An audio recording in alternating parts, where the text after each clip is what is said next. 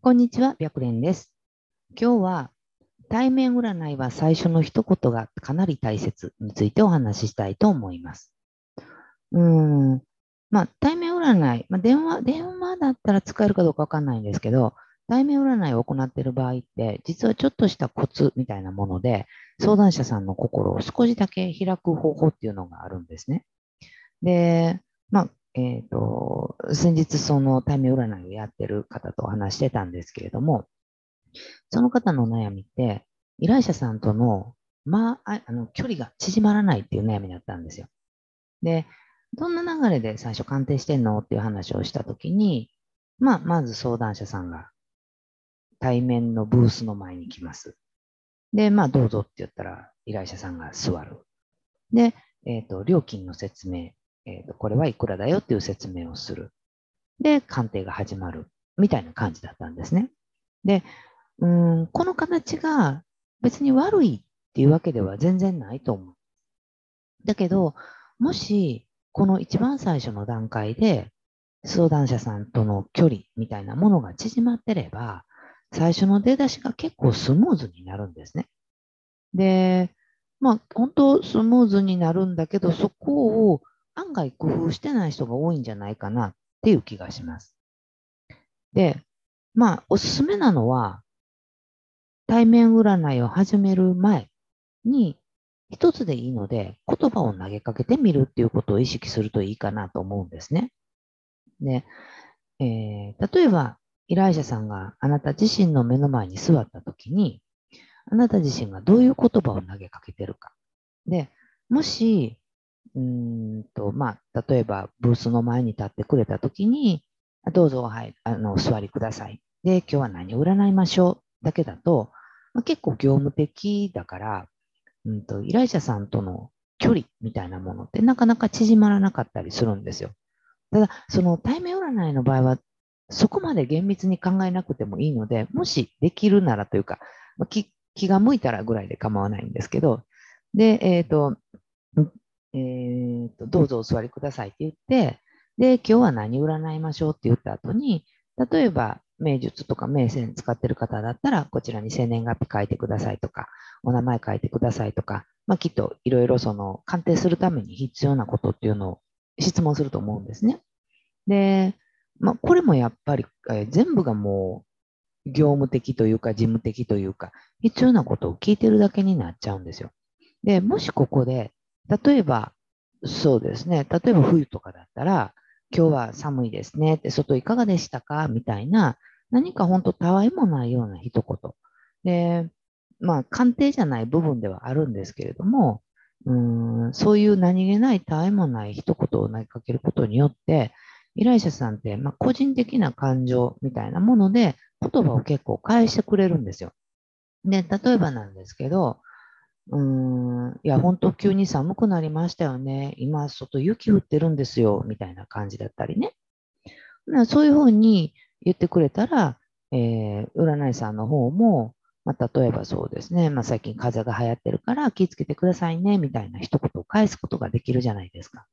で、その後に、じゃあ、あの、こちらの方に生年月日書いていただけますか？みたいな感じで、えー会話が続いていくと、鑑定に入るまでにワンクッションが入るので、その後の鑑定も進めやすくなってくるんですね。で、うーん、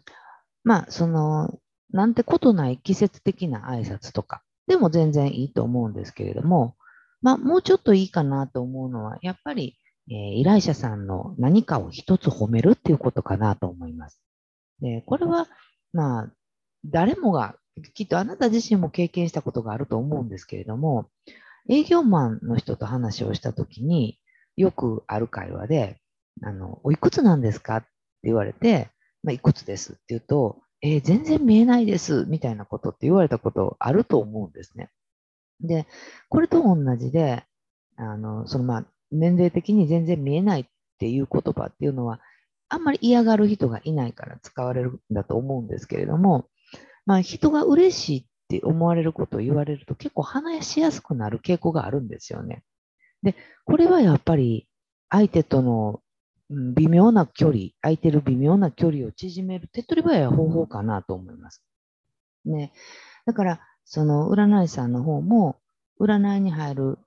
少しだけ手前にね、えー、あなたの方から依頼者さんがきっとこれ言うと喜んでくれるよねっていうようないうような一言を言うだけでも、うん、相手の心の壁っていうのがだいぶ低くなるんじゃないかなと思います。最近だったら褒めるとこって本当いろいろあって、髪型であるとかメイクであるとか、女性だったらネイルもそうですよね。男性のお客さんは、まあ、そこまで最初に褒めるっていうのは、うん、どうかなとは思うんですけれども、女性の依頼者さんの場合だったら、本当、すごいネイルかわいいですね。どこでしてもらったんですかって聞くっていうのも一つだし、例えばそうですね、えーと、そのセットはすごいカラフルで綺麗ですよね、みたいなのも構わないと思うんですよ。その人の、えーと、身につけてるものを褒めれるところがあったら、ちょっと褒めるっていうのも意識するといいかなと思います。で、もう一つはやっぱり褒められて嬉しいやろうなって思うポイントを、まあ、探すっていうこともしていくといいかなと思うんですね。で、うんと基本的にこういうことっていうのは、鑑定が始まるちょっと前に言う、まあ最初の段階ですよね、に言うのが、まあおすすめかなとは思うんですけれども、まあ最初に言えなかった場合は途中で言っても問題はないと思います。例えば、えー、何かもしあなたが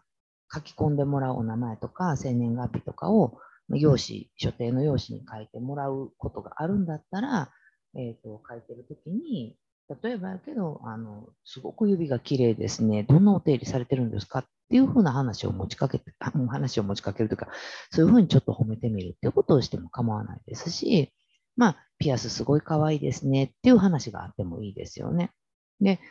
ポイントとしては、本当、あの、何でもいいです。あの、褒めれる部分っていうのを、占い師さんが見つけ出すこと。で、これができれば、まあ、すべてがすべてうまくいくっていうわけじゃないんだけど、すごくこんなちっちゃな、本当、本当些細な部分、こんな些細な部分に対するちっちゃな気遣いっていうのができるようになると、鑑定とかでもすごく細かいアドバイスができるようになってくるので、まあ、次回、対面占いで、えーと待機するんだったら、ちょっと褒めれる点っていうのを積極的に褒めてみるっていうことをやってみるのがいいかなと思います。ということで、この占い師大学では、プロの占い師さんがちょっとでも活躍できたらいいなと思って動画を配信しています。チャンネル登録がまだの方はチャンネル登録の方をよろしくお願いします。また、わからないこととか質問にも答えていけたらなと思っているので、わからないことがあれば LINE 公式の方からメッセージを送ってきてください。ということで、本日の動画は終了です。ありがとうございました。